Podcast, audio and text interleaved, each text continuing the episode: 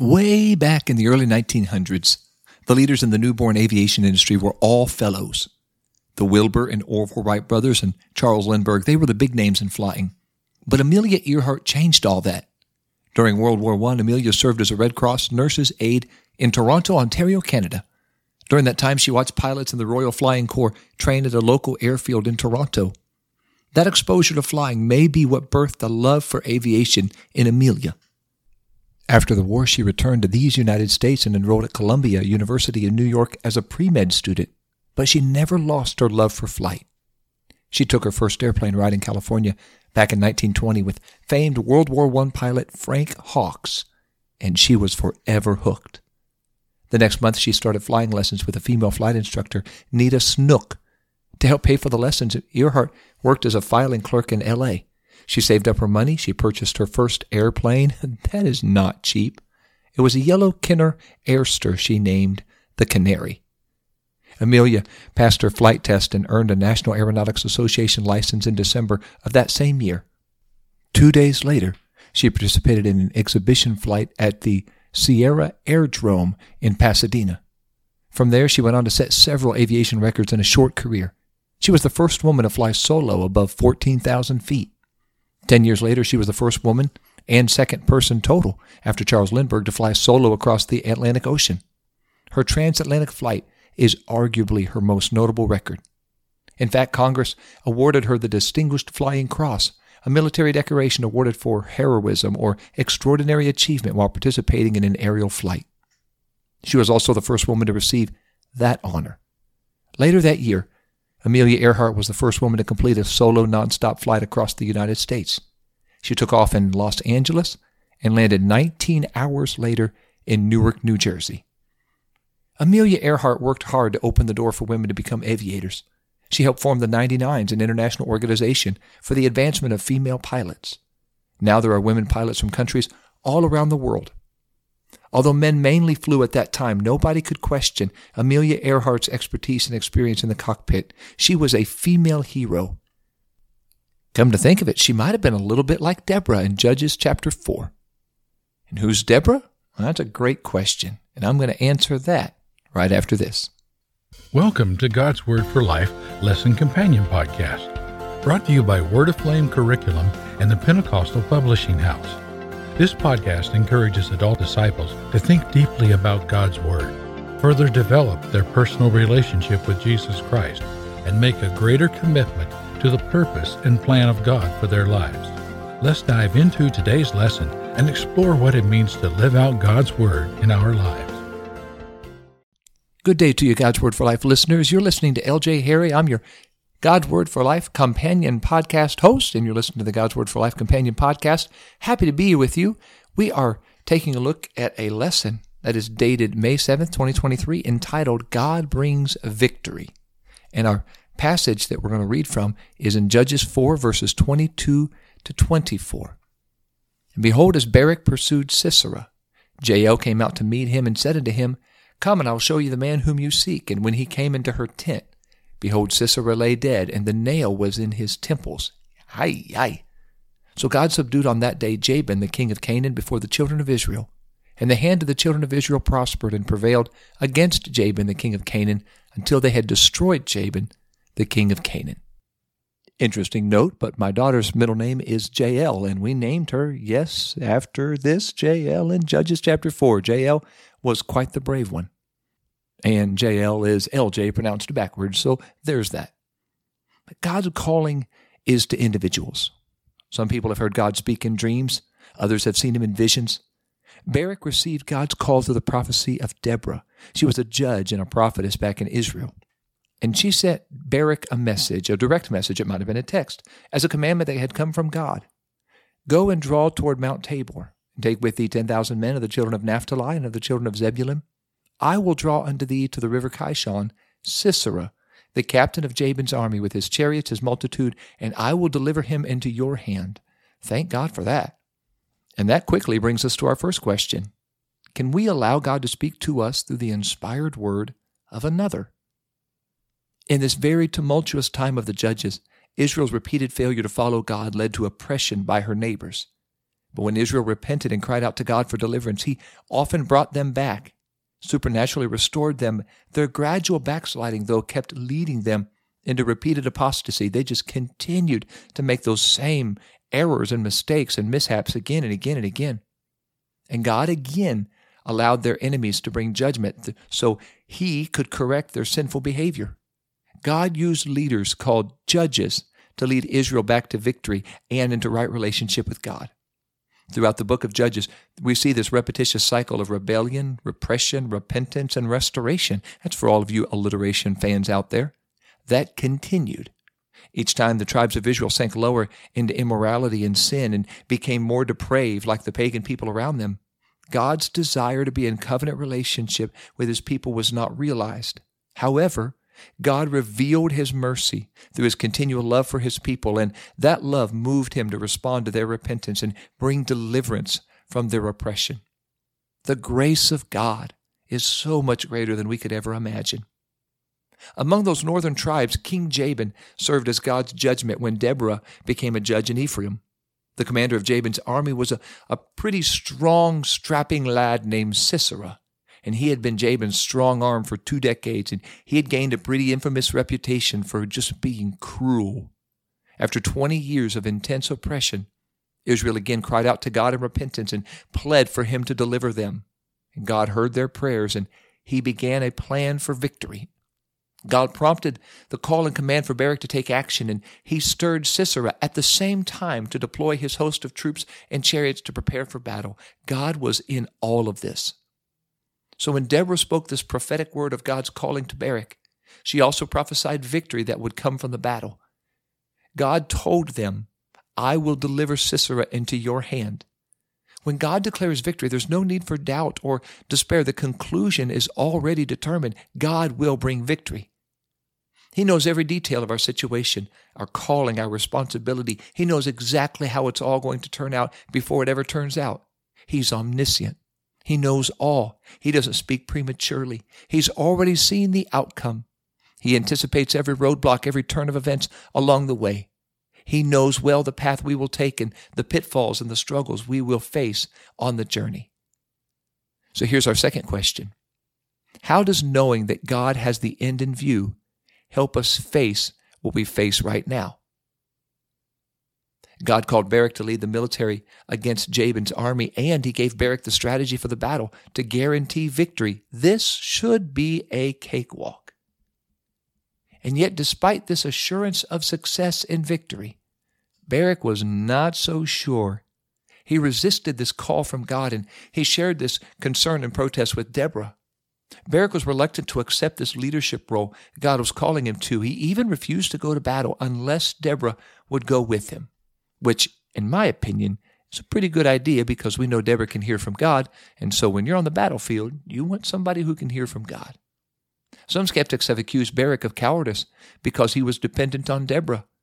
But Barak was a competent leader. He, he was able to rally 10,000 men from the tribes of Naphtali and Zebulun to prepare for war, risk their own lives. He was a good leader. I think his reluctance was out of admiration for Deborah. Deborah had this spiritual walk with God, this leadership, this desire to have the presence of God with him. And certainly the prophetess Deborah had the presence of God with her. And so he said, You come along with me, and we're going to be okay. And Deborah agreed. But she warned him that the honor for this win would go to a woman.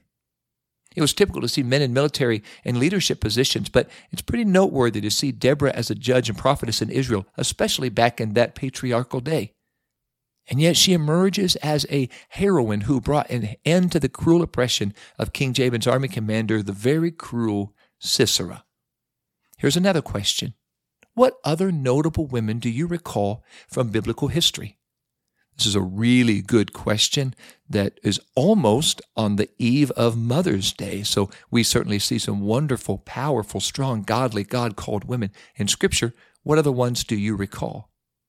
When God gives us His word and confirms His calling, our response should be faith and courage, not doubt and timidity. In humility, we may never feel adequate for the task to which we're called, and that's okay. We're, in ourselves, we're not adequate. We may feel ill equipped and underqualified, and that's okay too, because in ourselves, hey, we're not well equipped and we're not quite qualified. But God always qualifies the ones He calls. He'll never task us with something impossible, but rather enables us to achieve what He gives us the power to achieve. We can accomplish the will of God not because we're great, but because He is. Paul wrote in Romans, For the gifts and calling of God are without repentance, Romans 11, verse 29. God doesn't make mistakes. He's never called somebody and changed his mind because that person wasn't able to do what he called them to do. The psalmist David wrote as a father pitieth his children, so the Lord pitieth them that fear him. For he knows our frame and remembers we are dust. Psalm 103, verses 13 to 14. God knows. He knows our weaknesses. He knows our limitations. He created us. He knows our ability, our inability. And yet He continues to qualify and enable us by His grace and through His Spirit. Think about your own life. What difficult tasks has God asked of you? And how has He enabled you to get it done? God is never nervous about the outcome or worried about surprise obstacle. Whoa, I didn't see that one coming. He sees the end from the beginning. He knows every difficulty and problem we will face along the way, and He already has the solution. Our God will not give us more responsibility than we can carry or he require us to carry it alone. Draw courage from the promises of God's inspired word. When God himself said, I am with you always, even unto the end of the world, Matthew 28, verse 20. He which hath begun a good work in you will perform it, Philippians 1, verse 6. The Lord is not slack concerning his promise, 2 Peter 3, verse 9. Sometimes God chooses the most unlikely participants to work out his plan and the most creative solutions to bring about a win. God had a surprise ending for the commander of Jabin's army. Sisera never suspected his death had been predetermined before he entered the battle. But as a moth is drawn to flame, Sisera was irresistibly drawn into war out of this arrogant confidence that his forces and chariots of iron could never be defeated. He thought he was indomitable, but he wasn't. As agreed, Deborah accompanied Barak into battle, and Barak summoned 10,000 warriors from his native tribe of Naphtali and this neighboring tribe of Zebulun. They gathered near Mount Tabor as Sisera rallied his forces and his chariots of iron to attack. And Deborah assured Barak that this was the battle she predicted. This was the win God had guaranteed. And so Deborah commanded, Up, for this is the day in which the Lord has delivered Sisera into your hand. Is not the Lord gone out before you? Judges 4, verse 14. That very simple question, Is not the Lord gone out before you? gave Barak all the courage he needed to prepare for a battle that looked impossible to win. There was no way they could hope to overthrow the Canaanites by their own strength and limited weapons. The enemy's horses and chariots would run them over, would overcome their very weak defenses. To move forward in faith, Barak needed Deborah's assurance of the Lord's promises and presence. And Deborah said, The Lord, He goes before you. Because when the Lord goes before us, we have no reason to fear. God was several steps ahead of Israel, staging the details for the victory. While the exact portrait of the battle is kind of blurry, we know that God went before Barak and brought confusion and terror to disorient King Jabin's mighty troops. It was almost like they were fighting an invisible host. Their confusion frightened even the well trained warriors. Some scholars suggested the chariots were not as effective in the mountains as they were on the plains. And the enemy abandoned their horses and chariots, and they fled in fear before Barak and his forces. All the chariots were useless before the hand of the Lord God. Now, those under Barak's leadership were bold. They pursued the Canaanites as they retreated for their lives. And Barak's army pursued them all the way to their homes and slew them with the sword all the way. Victory was so complete. Judges 4 records all the host of Sisera fell upon the edge of the sword, and there was not a man left. That is complete victory. The Lord fought for Barak, and Barak and his army destroyed all their enemies. But in the chaos, what about Sisera? Well, I'm glad you asked that question. In the chaos, Sisera abandoned his chariot and fled on foot. He was intent he was going to escape capture, and he certainly was going to escape certain death. He could expect no mercy after all the cruelty he had inflicted on their people. Sisera fled and found the camp of Eber the Kenite. King Jabin had made an alliance with him, so Sisera felt safe there. He desperately needed rest and refreshment. He met Eber's wife, Jael, and she welcomed Sisera in her tent to rest. Come on in here, bud. You can rest in here. He asked for water, probably demanded it, and she brought him milk. Then she gave Sisera a blanket, and she promised to stand guard at the door. Jael patiently waited until his exhaustion and the milk met together, and he fell asleep. And as he slept, she stealthily raised a tent peg and a mallet, aimed for the side of his head, and drove the peg through his head and into the ground. Sisera never woke up. This cruel commander died at the hands of a woman. Barak thoroughly routed the armies of Canaan, and he turned his attention to bringing the commander of their army to justice. He was looking for Sisera. He tracked the leader to the camp of the Kenites, and that's where Barak met Jael. She invited him in. I, I think I have somebody you'd like to see. So she invited Barak in to see Sisera lying dead there in her tent. Through this heroic act, Jael became the honored champion of the story as she brought an end to Sisera's cruel regime. King Jabin and his kingdom were completely destroyed. God gave Barak and the tribes of Israel deliverance from their oppression, fulfilling Deborah's prophecy. And, just as Deborah prophesied, this honor was given to a woman, Jael, for the victory over Sisera. I get it, and I agree. That's graphic, and it's disturbing. And yet it details the life in Israel during the book of Judges. It may seem very distant, very irrelevant, because in our times, we don't really see that kind of cruelty happen all the time. But every biblical account gives us insight into God's involvement in our lives. Paul wrote concerning the experiences Israel had in the wilderness. These things happened unto them for ensamples, and they are written for our admonition, 1 Corinthians 10, verse 11. Bringing us to our last question What application can we make to spiritual battles and conflicts from this particular story in Judges 4?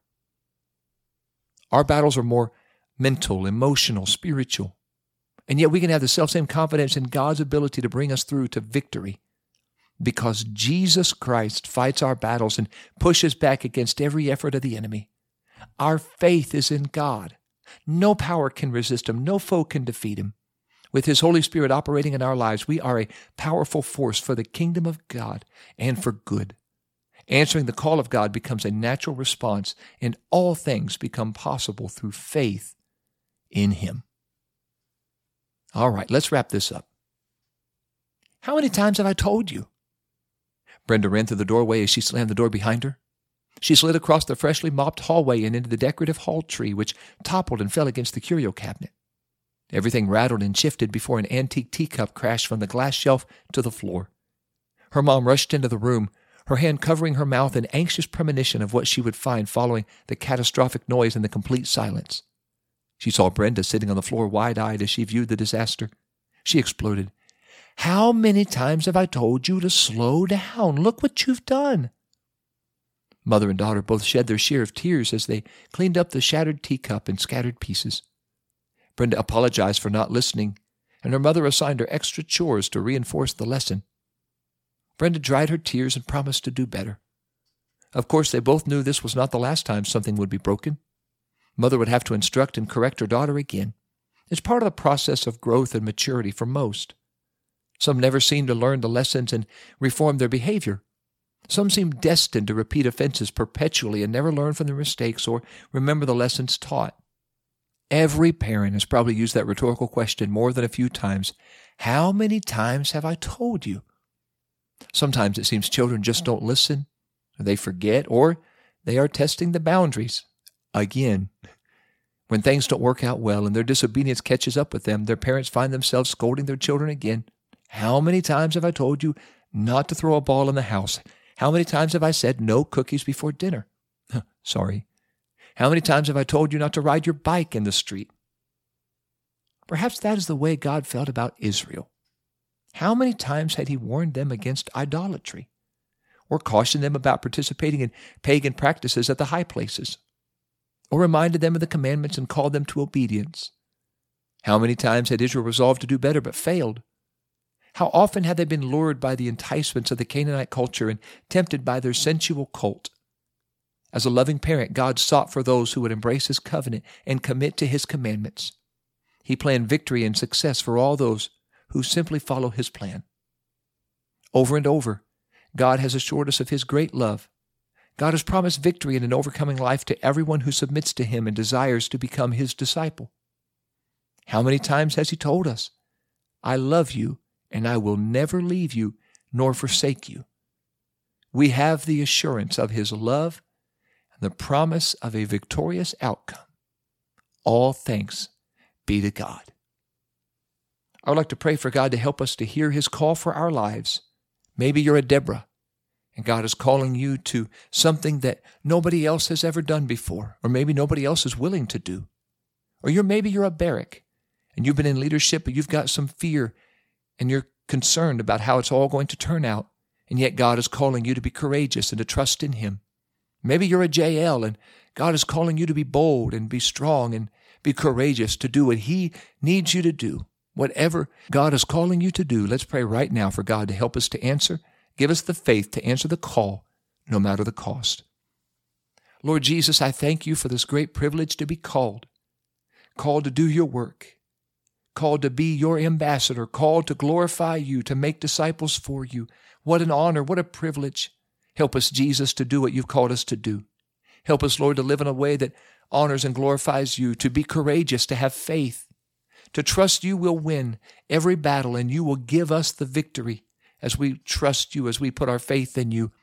Help us, Lord Jesus, to do boldly, courageously what you are calling us to do, to look to you, to trust you, and to follow after you, Lord. We love you today, Jesus. Give us great faith to trust you, and we thank you and praise you in the precious name of Jesus. Amen. Thanks so much, God's Word for Life listeners. Hope this episode's been a blessing to you. Be sure to subscribe and share and follow and like, and you'll never miss an episode anytime God's Word for Life episodes drop, which is typically around Friday noon or so Eastern Time. You'll be able to follow right along and continue walking with us through this God's Word for Life series. Head over to PentecostalPublishing.com and use GWFL10. That's God's Word for Life, the number 10 at checkout. Get 10% off your order. It's a one time use promo code. So if you've already used it, I'm very sorry, cannot use it again. But pick up these resources as well as some other great resources. You can get God's Word for Life lesson guide, daily devotional guide. You can get the God's Word for Life lesson leaves for class. You can get the God's Word for Life resource kit, which comes with videos for each one of our lessons that helps explain a little bit better the text, the story, the culture, the custom, gives a testimony. They're great in that resource kit. You can pick those up, all of that. PentecostalPublishing.com. Edition of Bibles, Bible studies, devotionals, music, you name it, we've got it. Use promo code GWFL10 at checkout. Next week, we continue in this month of May, brand new series called God, Our Judge and King. And we're sticking in the book of Judges. We're going to go to Judges 6, and I want to share with you an episode called Gideon and the Strength of Honesty. I'm looking forward to sharing that with you next week, and always look forward to learning and living out God's Word for Life. Thank you for listening to God's Word for Life Lesson Companion Podcast where together we explore what it means to live out God's Word in our lives. If you haven't yet, make sure to subscribe to this podcast. And if you are looking for other Bible study tools and resources to encourage you in your walk with God, visit us today at PentecostalPublishing.com.